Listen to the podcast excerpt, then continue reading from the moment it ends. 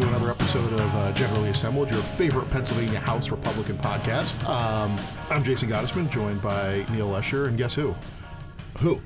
Representative Jesse Toppler. That's right. Toppler. Yeah, f- thank you, Fair Districts, for not even getting my name right when you try and criticize me in your tweets. Yeah. Well, our longtime listener Ruth from Bedford is going to be very excited. That's right. Well, listen, I heard I heard when you guys replaced me with Schemmel a few weeks ago, it was a disaster. So I'm I'm happy to be back. Well, I don't know if that was And, because you weren't here or because I wasn't here. uh, oh my gosh, both I of feel us. personally attacked. yeah, no, I, I'm back. Uh, feel good. Uh, we were at the farm show this week, and um, you know, always great to go to the farm show, even though attendance is down this year. Yeah, Farm Show Week, also known as Jesse Topper's district, comes to Harrisburg. That's right. Yeah, I, I've always look. We have never. This is the first week we've ever, or first year that I can remember that we were ever in session during the farm show. I would always come down because I do. I have a lot of my district is there as vendors, or or the kids are showing the animals this year. You know, it's disappointing to see the, the numbers, but I'm glad at least they're able to do it. Um, made my way through the food court, and uh, I can break that down. If, Yeah, if you let's- I wish. mean, let's talk about it. So- so first thing you got to uh, understand this year they had black raspberry milkshakes. First time Oh. uh, that I've ever seen the, the dairymen have not just vanilla and chocolate, which I used to do the combo of vanilla and chocolate. Uh, but I'm a black raspberry fan. I did black raspberry, and then tonight when we go, uh, I'm going to do the black raspberry and the chocolate together because I think that's a fantastic combination. So uh, that's what we're going to break down tonight. We'll see how that goes. Of course, the, the fried cheese cubes always a must when you're there, and then also a visit to the PA mushroom stand. And this year I got the porta nachos, which are the nachos with instead of meat they have portobellos chopped up with the with the barbecue sauce. So Do you eat that with your hands or with a fork? I ate I ate it with a fork um, this this time, but so those are and I. You know, I think those are the must stops, and then we'll see what we do tonight when we go interview the Secretary of Agriculture. Well, when I was when I was there for believe it or not the first and only time two years ago, um, I know that's shocking, but I had That is trout shocking. trout chowder. Yeah, yeah, that's the, good. The chowder's good. Um, the other thing, too, I mean, you can't leave out the potato donuts. That's right. Potato donuts. I, I, I did not do that. I'm on a little bit of, a, as you can hear by what I'm describing eating, I'm on a little bit of a Weight Watch uh, routine right now. So Clearly. I, I had right clearly. So I, I ha, I'm going to hold. I held off on the donut, potato donut, until tonight. Okay. So I didn't get. You Yeah, know, spread the it only, out. The Spread only out the thing, carbs. That's right. The only thing I'm going to double dip on are the milkshakes. Is it possible to do a keto diet at the farm show? No, I mean not unless you want to be miserable. Yeah, I guess, but I mean, listen, I don't. Uh, farm show would- comes once a year. I would feel like the farm people show a comes keto once a diet year. do want to be miserable. Yeah, and well, that's fair. You know, but the farm show comes once a year, and when I go to the farm show, I'm going to eat the farm show stuff, and then the, I can be good the rest of the time. Right. I New had Year's salmon resolutions last night. start Yeah. after the farm show. Well, Yeah, no, here in I started. I Pennsylvania, got sure. kicked. Listen, I kicked off on January first. Lot, you know, lost ten pounds. I'm feeling good. Got back on my workout routine, but this is the time for fried cheese and, and uh, potato donuts. All right, good. Yeah, this is it's, it's your cheat week. yes, uh, at least for two days. Yes. Um, so Speaking of cheating, let's talk about let's talk That's about gerrymandering. That's a, tra- that's a hey, that's a transition. great Hey-o. transition. Great transition. Um, all right, excellent. Um, so you were the uh, focal point of an article written by uh, Selena Zito in the Post Gazette, really with a focus on how this map tears apart local communities. And you know, you hit that so well. Why don't you just offer your, your, some of your Sure, thoughts? and you know, uh, just to be very clear, I, you know, I know the Fair District sent out a tweet for, of course, maybe they were just criticizing Representative Toppler and not Topper, but he said, "Well, look at his district." I, I've been very clear; it doesn't affect my district in a negative way. In terms of, first of all, I don't consider it my district; it's the 78th district, it's the People's District. But that's that's not what this is about. What it is about is trying to gain control of the General Assembly through redistricting, which this what the minority leader said she wanted to do, and in fact, this is coming true now um, with this with this map, or at least attempting to. It's really about the communities they're splitting together, not just even in the rural areas, but look at the cities, look at the urban areas, look at what they've done to Reading, look at what they've done to Harrisburg. These are communities that they are splitting up their representation, and they're doing it for political gain, which is the very definition of gerrymandering. And I'm so tired of hearing, quote, fair districts talk about what's fair. It's never been about what's fair. This group has always been a highly partisan, left wing, agenda driven group. And it has been no more clear than them coming out and saying that somehow these maps are, are exactly the way they should be. They're not. They split communities, they split county. What they've done down in Bucks County is a disaster. Um, uh, and they need to be called out for it. And, and that's what I, I felt like I was doing with with that article um, in the Pittsburgh Post Gazette. It wasn't about my district or the 78th district. It was about what it's been doing to the state. Yeah, and I think I think one of the the really interesting things is, you know, when you look at these rural communities. Um, you know the, the way that maps are drawn they're all about priorities. You don't have to draw them uh, any particular map any certain way. You draw it a certain way mostly because it reflects the priorities of how you want the map to go. And this map takes apart rural communities in a way that doesn't make sense. And I think the prime example that actually has been taking up a lot of space on the public comment portion of the LRC has been the Juniata Valley, where it's been represented that way for 50 years. It's Juniata and a portion of Mifflin together. You know, I know Selena made a good point in her article about saying how when you're taking away uh, where a state representative has been in a rural community for generations, when you take away the expectation of the local government governmental entities there that have been able to plan and, and develop things based upon having a single voice in the state legislature, you're disrupting the, the agreement between the voters and the public and the elected officials. And I think that's the key. It's not about any particular legislator. We come and go, like Right. we do. And the Juniata Valley, there will be a new legislator. It's it's not about saying, well, you have to keep that particular legislator safe. Correct. It's saying that community has had a voice, and it's had a strong voice because it's been represented by a single representative. That's what it's about. It- you know, people who are saying it's about, well, they, they want to protect incumbents, they want to protect their. None of, listen, again, legislators come and go. There, there was a. I had a predecessor in the 78th district. I will have a successor, and there will be many after that. It's not about Jesse Topper. It's not about John Hershey. It's not about uh, you know Todd Stevens. It's not about legislators. It's about being represented by the whole. And when when the chancellor tries to justify it by saying, "Well, I'm trying to make seats competitive." Actually, he's taken some of the most competitive seats and made them uncompetitive the other way. Right. Right. There's no more competitive seat than, than Montgomery County, the seat that mm-hmm. now Representative Stevens represents. You just took and tried to make it so uncompetitive that that a Republican would never have a chance to win there. Well, So actually, this- that, that's not about being competitive. The only thing that this map makes more competitive, or is tries to make more competitive, is the vote board on the floor of the House of Representatives. That's because correct. the actual districts themselves are far more polarized. Republican districts are more are, are more Republican. Democrat areas are more Democrat.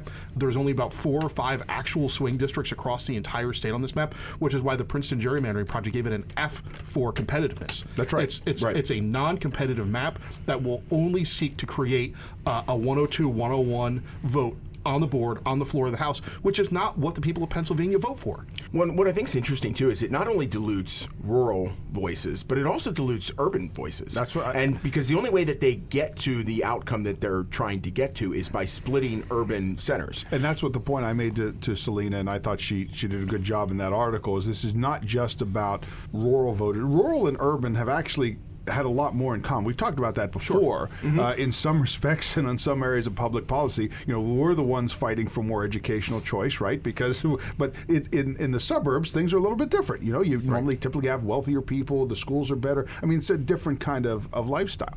But that being said, what it does to both rural and urban communities, in my opinion, is it limits their voice because they are no longer going to be represented by a single entity. They're going to be split up. Right. And, and that's not good for democracy. It's not good for those communities. It's not good for communities of color. It's not good for the Latino community. Has a great, you know, deal of, of consternation with this map, Right, and right. nobody's talking Their about some of these diluted. things. Right. Right. And, Yeah. and and these are things that we need to bring up. That's so it's not just about rural Republicans. It's about you know the the urban settings. It's about uh, the communities of color that have an interest in making sure they have strong representation. It's just a flawed map by a flawed process, uh, and I think it's become very political. And you know, just this week there was a House Republican Policy Committee hearing here in, in central Pennsylvania. It was at the Upper Allen Township building, which is in Cumberland County. And what I found interesting, you know, in three hours or so of, of public testimony from community leaders from all across central Pennsylvania, I heard very little partisan discussion. What I heard a lot of was about how communities were being torn apart, how how longstanding traditional communities of interest were being torn apart and separated, and grave concern for what that meant for local planning, for local uh, you know transportation and infrastructure projects, and Emergency services. emergency services, and you know, I mean, I live in Cumberland County, and I think that that Cumberland County has a really good story to tell. It was the fastest growing county in the state, and when you hear Mark Nordenberg talk about the fact that, well, gee, you know, this is all just about population change, and that's what what caused this map to change so drastically. Well, then why didn't the fastest growing county in the state gain representation? If if anything, we're actually losing representation, which makes no sense at all. But look, it, it's a political process. It, it, always has been. It's always it's cracked me up when we had the protesters in front of our office talking about take the politics out of map drawing. Here's what I'll say, and, and this this any issue, you know, we can talk about this, not just this one, but when I hear people say, "Look, we want we want outside, we want people who are not in the General Assembly making these decisions." Here's the thing about when elected officials make decisions: we have to answer for them. Mm-hmm. We have to answer for them for the people who say, "We want you to go back and do that job again." Right. When you have people, and I'm just going to use the Chancellor, you know, Nordenberg as an example, the answer is to nobody. And, and, so the more people, whether it be bureaucrats or outside voices who answer to no one, make these kinds of life altering decisions, you're going to have consequences. And so, you know, I want the people in the room who know what they're doing, who, who understand the process, and who, quite frankly, have someone to answer to making decisions. And because this is not just about whether you're going to get, you know, chocolate or raspberry, you know, at the, sure. at the, at the farm show. Like this is going to alter communities uh, and the way that they they're represented. But I think it's I think that's that is a, a, a very salient point because you know, the way that this map was drawn, it was clearly drawn. There was all this time and effort into hearing from communities of interest before the map making process got even started. Those communities of interest are not reflected anywhere. And as a matter of fact, one of the things that you're hearing from, and people think, well, this is just drawing maps, right? It's a, it's a, it's an exercise in lines and numbers. These communities are with all of their vigor trying to say about how they have made plans, about how they have gone into shared services, about how they have developed their communities of interest, which might be two or more municipalities or one municipality. Even Mechanicsburg, which was one borough in Cumberland County, right. two and a half mile borough split in half, said we have fire services on either side of the town that are going to be split now. So now right. who do we go to? Who do we talk about? This is not just an exercise in lines and numbers. The reason that some of these maps in the past have looked the way that they are is because they take into account the way that these communities actually act and function and, and can do so in a cohesive manner that reflects the needs of the, the, these communities are seriously worried about how their interaction with the state government will go forward as a result of the decisions made in this preliminary and map. Look, this is a very weedsy issue, right? Redistricting, mm-hmm. the talk about it. People won't feel the effects until it actually happens. Right. And that's what we're trying to make sure that when it actually happens, it's not that, that chilling effect that it has on, on communities all across the, the Commonwealth. Yeah, and I mean, you know, and I think it's not just the House Democrats who've been playing games here, but it's also you know their lord and and the person that they worship, Tom Wolf. You know, on the congressional maps, he's made it absolutely clear he has no interest in even doing his constitutional job of sitting down with the General Assembly and negotiating a map. I don't know what he thinks the end game is here, or, or what the outcome that he thinks he's going to be getting to you know, the Supreme Court just last week uh, said that they were not going to take an expedited review on the. That was this week. But that was this week on the lawsuit that was filed by Hillary Clinton's lawyer Mark Elias yeah. to try to get the court to draw a map. So I, you know, I really think Tom Wolf needs to sit down with Seth Grove and and, and negotiate a map. I mean, that's for the best thing we can do is, is push the map out of the House that we have, which I think is very thoughtful, which uh, our state government committee put a lot of time and effort into, uh, including taking suggestions from somebody outside who's been a part of this process. Amanda Holt, the you know the infamous or the famous uh, piano teacher, which is a as a piano guy, I'm I'm very happy that uh, yeah. she got involved. But again, that's that's the way the process should work. You're taking input from outside, but at, at the end of the day, it's the elected officials who are making the decision, and I think what we have is a good product. We're going to hopefully kick it out and and make sure that we can get that to the Senate and see if we can get this done. I mean, we have a job to do, and no, I'm not saying everybody's ever going to be completely happy with with a map of any kind, and I'm not saying that's the standard. The standard should be did you take into account your constitutional responsibilities to try and, and make sure communities were represented in the best way possible? That, that should be it. And uh, if you can do that and you can say that with a straight face, you should be able to get it done. Well, actually, uh, speaking of the Supreme Court, over the holidays, uh, there was a very welcome decision from the state Supreme Court in a case in which you were one of the lead litigants in your personal capacity as a father. Do you want to give us an update on that? Yeah, I mean, we, we saw that the Supreme Court ruled in, in favor of making sure that any kind of a mask mandate or, or some of these mandates were local decisions. But what they really said was you can't use the Infectious Disease Control Act of 1955, which was meant to, meant to stop, you know, the spread of venereal disease for crying out loud. you know, you're not going to be able to go back to that act and basically do everything you wanted to do under your state of emergency powers. Right. And Right. that's what the key was. Uh, not only was, you know, did we win that lawsuit, gang, it was unanimous. Right. Which is something. every uh, I, well, it's the first time I believe it's the first time the Wolf administration has lost at the Supreme Court level, and to do so unanimously, I think speaks to how far they had gotten afield of what they you know should be doing. And again, it's about using that Infectious Disease Control Act, and and, and I just I, I couldn't Well, believe yeah, that and they for- did it. fortunately, for the first time, I think in the last uh, at least seven years, the Supreme Court actually applied the law to the facts, and they got came out to the right decision. Well, uh, look, I mean, and I think you could argue that that's how egregious that that original order was. Yeah, I mean, they completely disregarded the regulatory process, completely disregarded uh, the will of, of anybody out there except themselves. And I think it, it just goes to the arrogance of saying, we know best and we don't care what anything or anyone else says. And even then, the Democrat Supreme Court had to step in and say, look, this time you've crossed a bridge that is a little too far uh, over the water. And I, I think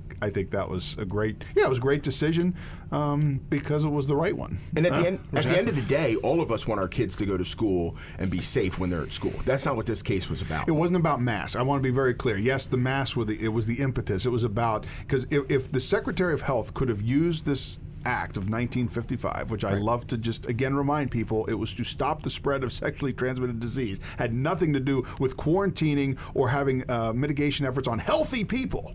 Right, that's what we're talking about. That's what this was about. It really wasn't about mass. Um, it was about, and really even to, to a certain degree, wasn't about local control, though that was an element. What it was about was the the overreaching executive branch using something to basically get around the constitutional amendment that was passed by the people saying no no this is the your your powers during a state of emergency should not be this and now the state of emergency quite frankly is over Yeah, it was a test ta- test case to see how far they could go. I, that's the way I viewed Yeah, it, and sure. that's why I thought that for, for the Supreme Court to step in and say, no, this is too far, big win for the people. All right. Well, we are at uh, 17 minutes here, And, that uh, was just a phenomenal. wow, time flies when you're having yeah, fun. it was very good, very good. I felt yeah, great job, everybody. That's right, Steve Miskin, eat your heart out. Uh, but that, that being said, uh, this is uh, Ben Generally Assembled. Again, your favorite Pennsylvania House Republican uh, podcast. And you can find this podcast where all your favorite podcasts are found, www.pahousegop.com slash my podcasts. And for Neil and Representative Toppler, uh, I'm Jason, and we'll see you all next time. We're out.